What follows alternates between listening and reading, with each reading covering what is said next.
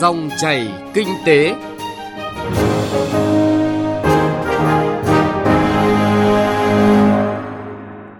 Cảm ơn quý vị và các bạn đã đón nghe dòng chảy kinh tế hôm nay, thứ tư ngày mùng 9 tháng 10 năm 2019.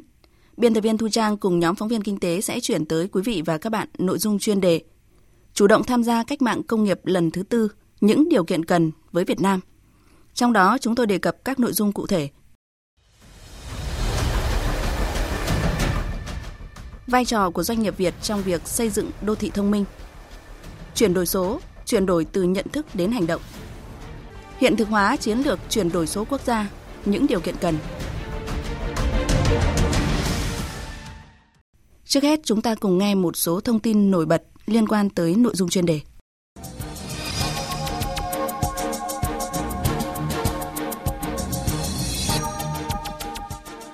Ngày 27 tháng 9 năm 2019, Bộ Chính trị ký ban hành quyết định số 52 về một số chủ trương, chính sách chủ động tham gia cách mạng công nghiệp lần thứ tư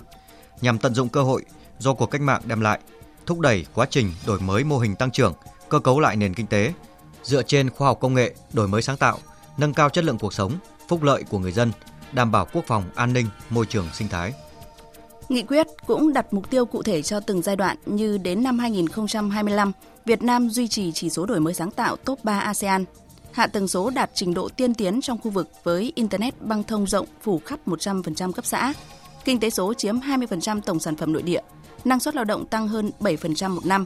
cơ bản hoàn thành chuyển đổi số trong khu vực hành chính công và thuộc nhóm dẫn đầu ASEAN trong xếp hạng chính phủ điện tử.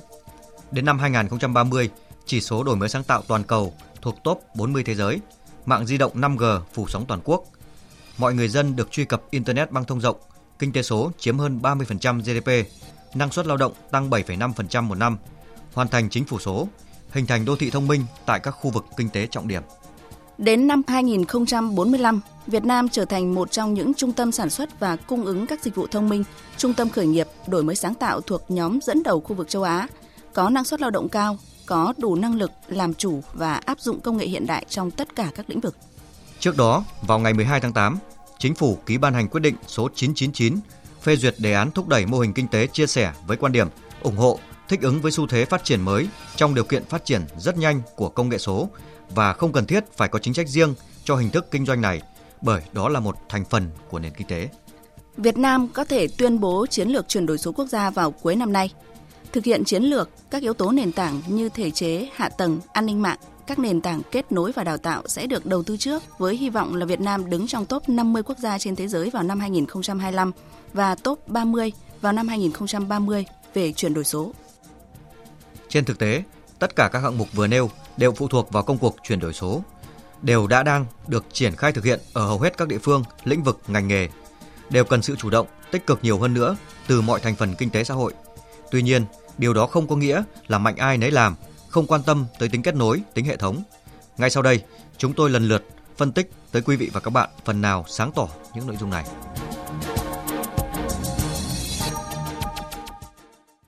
Quý vị và các bạn thân mến,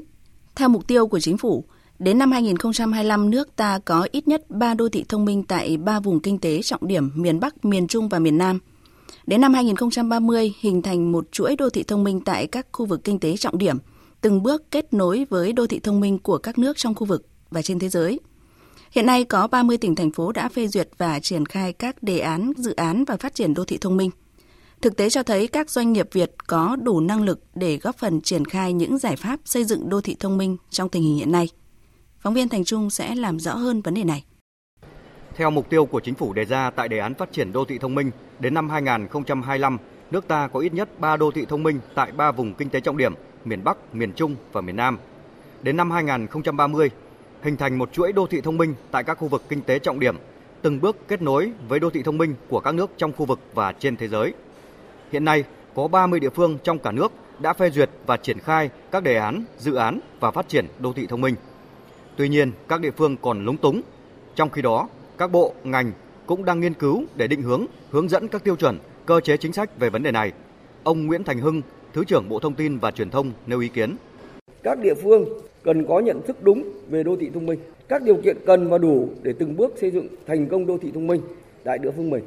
Hết sức tránh đầu tư giàn trải, làm theo phong trào cần coi phát triển chính quyền điện tử làm nòng cốt để xây dựng đô thị thông minh,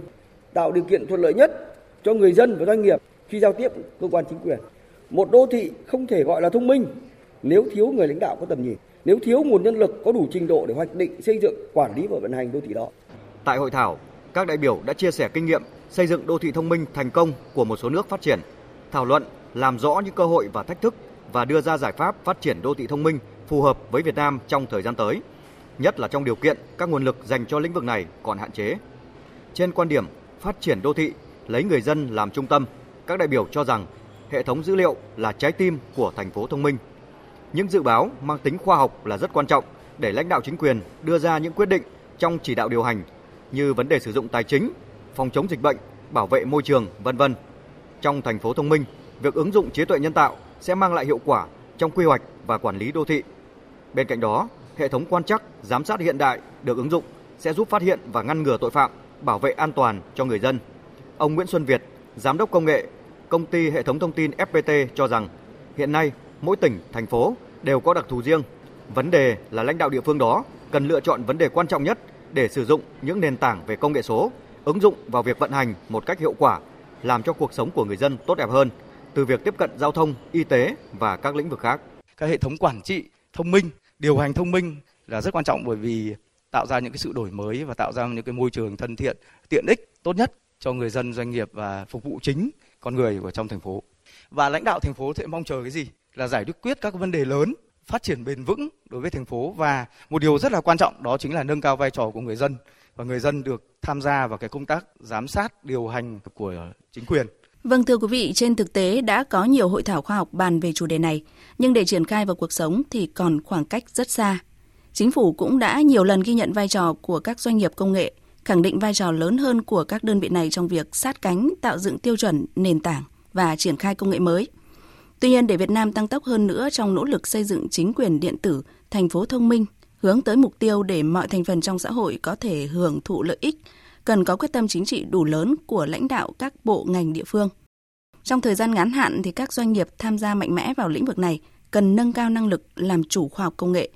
Bên cạnh đó cần hợp tác với các doanh nghiệp nước ngoài để tiếp thu công nghệ, bù đắp những thiếu hụt trong những giải pháp cụ thể.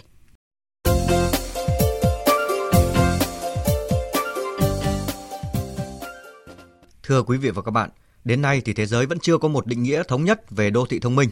Qua những phân tích vừa rồi thì chúng tôi cũng đã thông tin khái quát tới quý vị và các bạn. Đó là mô hình thành phố ứng dụng công nghệ thông tin, trí tuệ nhân tạo trong quản lý, góp phần nâng cao tiêu chuẩn cuộc sống đô thị, cải thiện chất lượng, phục vụ chính quyền thành phố, sử dụng hiệu quả các nguồn năng lượng, tài nguyên thiên nhiên, vân vân. Và như chúng tôi đã thông tin từ đầu chương trình, đây cũng là mục tiêu của Đảng, Chính phủ hướng tới chính phủ điện tử, hướng tới nền kinh tế số Việt Nam. Vấn đề đặt ra là cần sự chủ động càng sớm càng tốt từ các cá nhân, doanh nhân, doanh nghiệp trong mọi thành phần kinh tế đối với những vấn đề chuyển đổi số. Cụ thể hơn là chuyển đổi số phải bắt đầu từ đâu? Trước hết, xin được nhắc lại những số liệu đáng chú ý từ kết quả một cuộc khảo sát của Bộ Công Thương.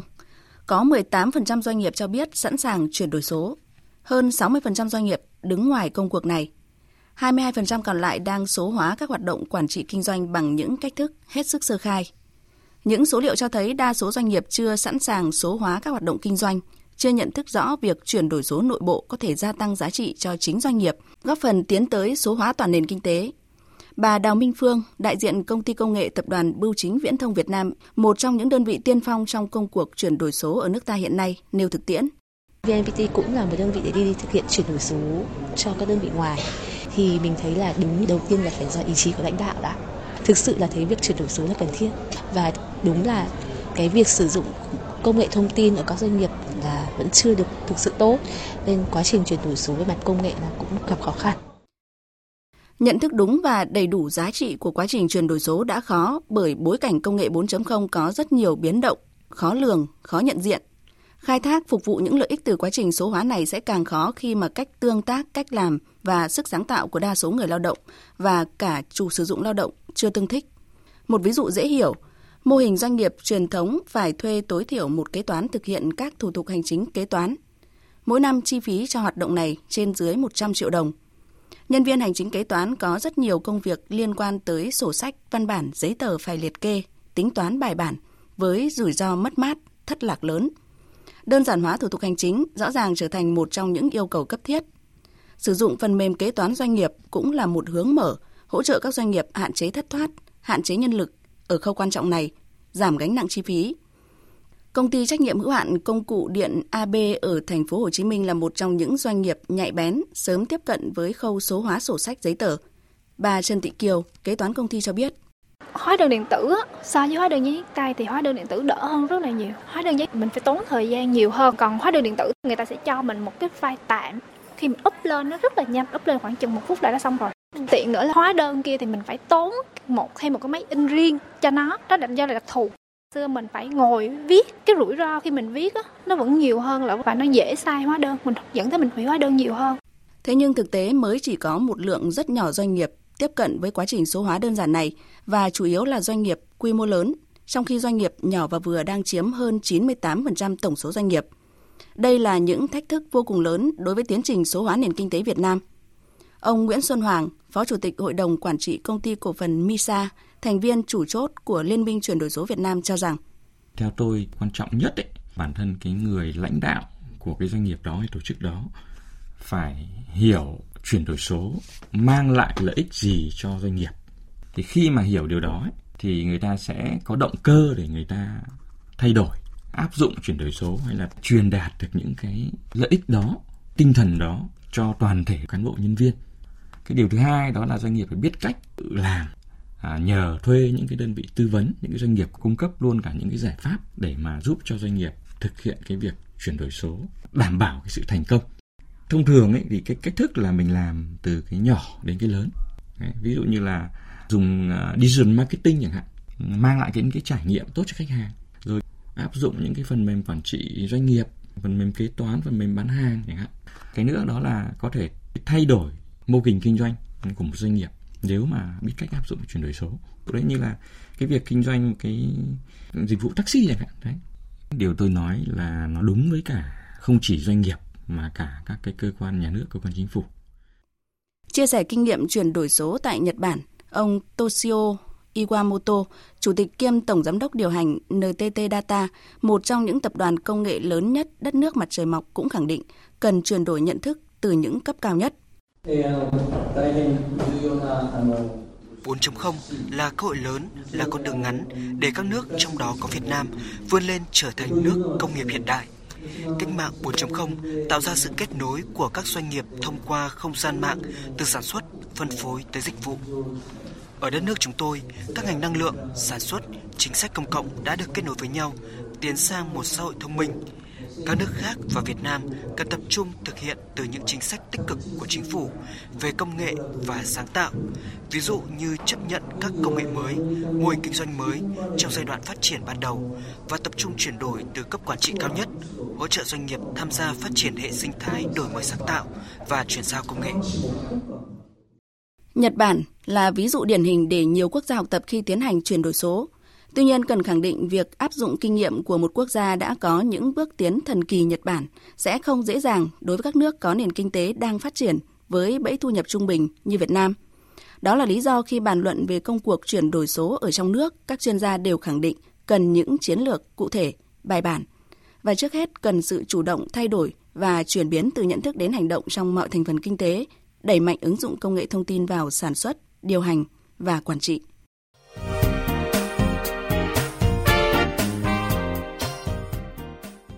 Thưa quý vị và các bạn, chuyển đổi số hướng tới nền kinh tế số Việt Nam, trước hết cần chủ động thay đổi về mặt nhận thức. Cho đến thời điểm này, đó vẫn là bài toán nan giải. Và như khẳng định của các chuyên gia, nếu có một chiến lược trục cùng quyết tâm từ cấp cao nhất chuyển biến thành hành động, Việt Nam sẽ sớm tiếp cận được với mục tiêu này. Biên tập viên chương trình phân tích cụ thể trong phần còn lại của chương trình hôm nay.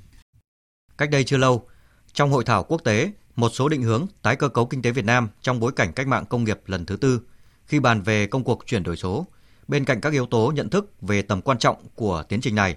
tiến sĩ Lương Văn Khôi, Phó Giám đốc Trung tâm Thông tin và Dự báo Kinh tế Xã hội Quốc gia nhấn mạnh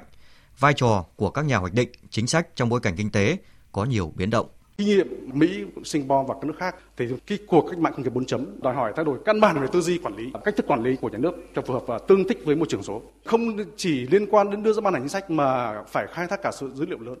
và đặc biệt quan trọng đây là chính phủ số kết nối chia sẻ thông tin xây dựng dữ liệu mở để cho tất cả cơ quan hoạch định sách cũng như là cơ quan nghiên cứu có thể truy cập dữ liệu để tiến hành nghiên cứu và ban sách nó phù hợp. Bởi thế, tiến sĩ Lương Văn Khôi cùng nhiều chuyên gia kinh tế tham dự sự kiện khẳng định một chiến lược trục là vô cùng cần thiết đối với mục tiêu nền kinh tế số của Việt Nam.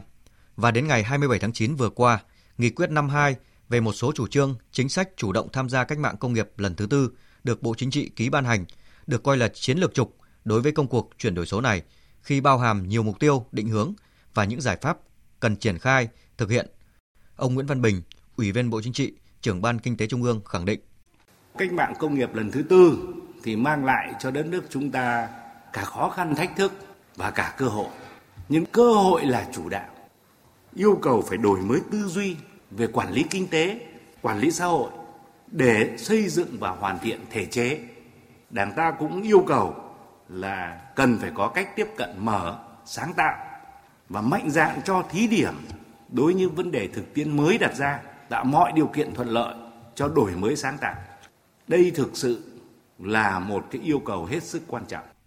Trước hết, để có thể chủ động tham gia cuộc cách mạng này, Nghị quyết 52 nêu rõ 8 chủ trương, chính sách, đó là đổi mới tư duy, thống nhất nhận thức, tăng cường vai trò lãnh đạo của Đảng, quản lý của nhà nước, phát huy sự tham gia của mặt trận Tổ quốc, các tổ chức chính trị xã hội,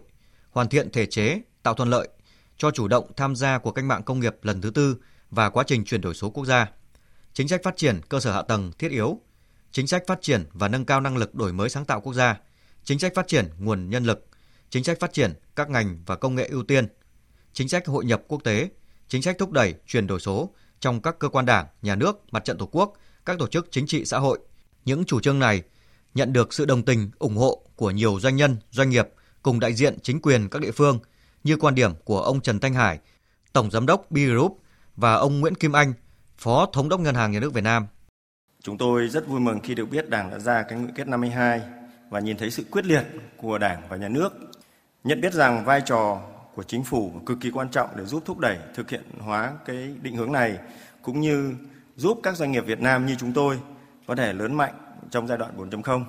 Chúng tôi cũng kiến nghị chính phủ cần có những chính sách kích thích đầu tư sâu rộng các lĩnh vực cơ sở dữ liệu lớn, máy học, trí thông minh nhân tạo. Ví dụ như chính sách thuế khuyến khích các doanh nghiệp để có thể đầu tư sâu. Đất nước chúng ta cần phải có đầy đủ các nguồn lực từ nguồn lực nhân sự, con người cho đến các nền tảng công nghệ. Tiếp tục xây dựng hạ tầng công nghệ phục vụ cho việc chia sẻ cung ứng các sản phẩm số và tăng cường tích hợp kết nối với các bộ, ngành, lĩnh vực còn lại để mở rộng hệ sinh thái. Thách thức thuận lợi song hành dựa trên tinh thần nghị quyết 52, dựa trên bối cảnh kinh tế xã hội có nhiều chuyển biến tích cực và những giải pháp đã được đề xuất kiến nghị, đã có những doanh nhân, doanh nghiệp lên tiếng sẵn sàng đồng hành cùng Đảng, Chính phủ trong công cuộc chuyển đổi số của toàn nền kinh tế. Cam kết từ ông Nguyễn Trung Chính, Chủ tịch Tập đoàn Công nghệ CMC là ví dụ. CMC chúng tôi sẵn sàng cung cấp các giải pháp dịch vụ nền tảng chuyển đổi số cho tất cả các cái doanh nghiệp, kể cả doanh nghiệp vừa và nhỏ và đảm bảo an ninh an toàn trên không gian mạng. Chúng tôi cam kết đồng hành cùng với chính phủ trong chương trình chuyển đổi số quốc gia, xây dựng chính phủ số, xây dựng thành phố thông minh,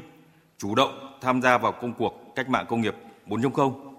và với một cái tầm nhìn là xây dựng Việt Nam trở thành quốc gia hùng cường vào năm 2045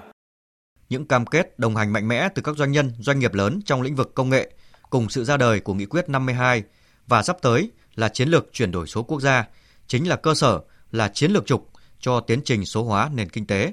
Các chuyên gia khẳng định đây là những điều kiện cần để Việt Nam chuyển đổi số thành công và bền vững. Nội dung hiện thực hóa chiến lược chuyển đổi số quốc gia, những điều kiện cần cũng đã kết thúc chương trình dòng chảy kinh tế hôm nay. Chương trình do biên tập viên Thu Trang cùng nhóm phóng viên kinh tế phối hợp thực hiện. Kính chào tạm biệt và hẹn gặp lại quý vị và các bạn.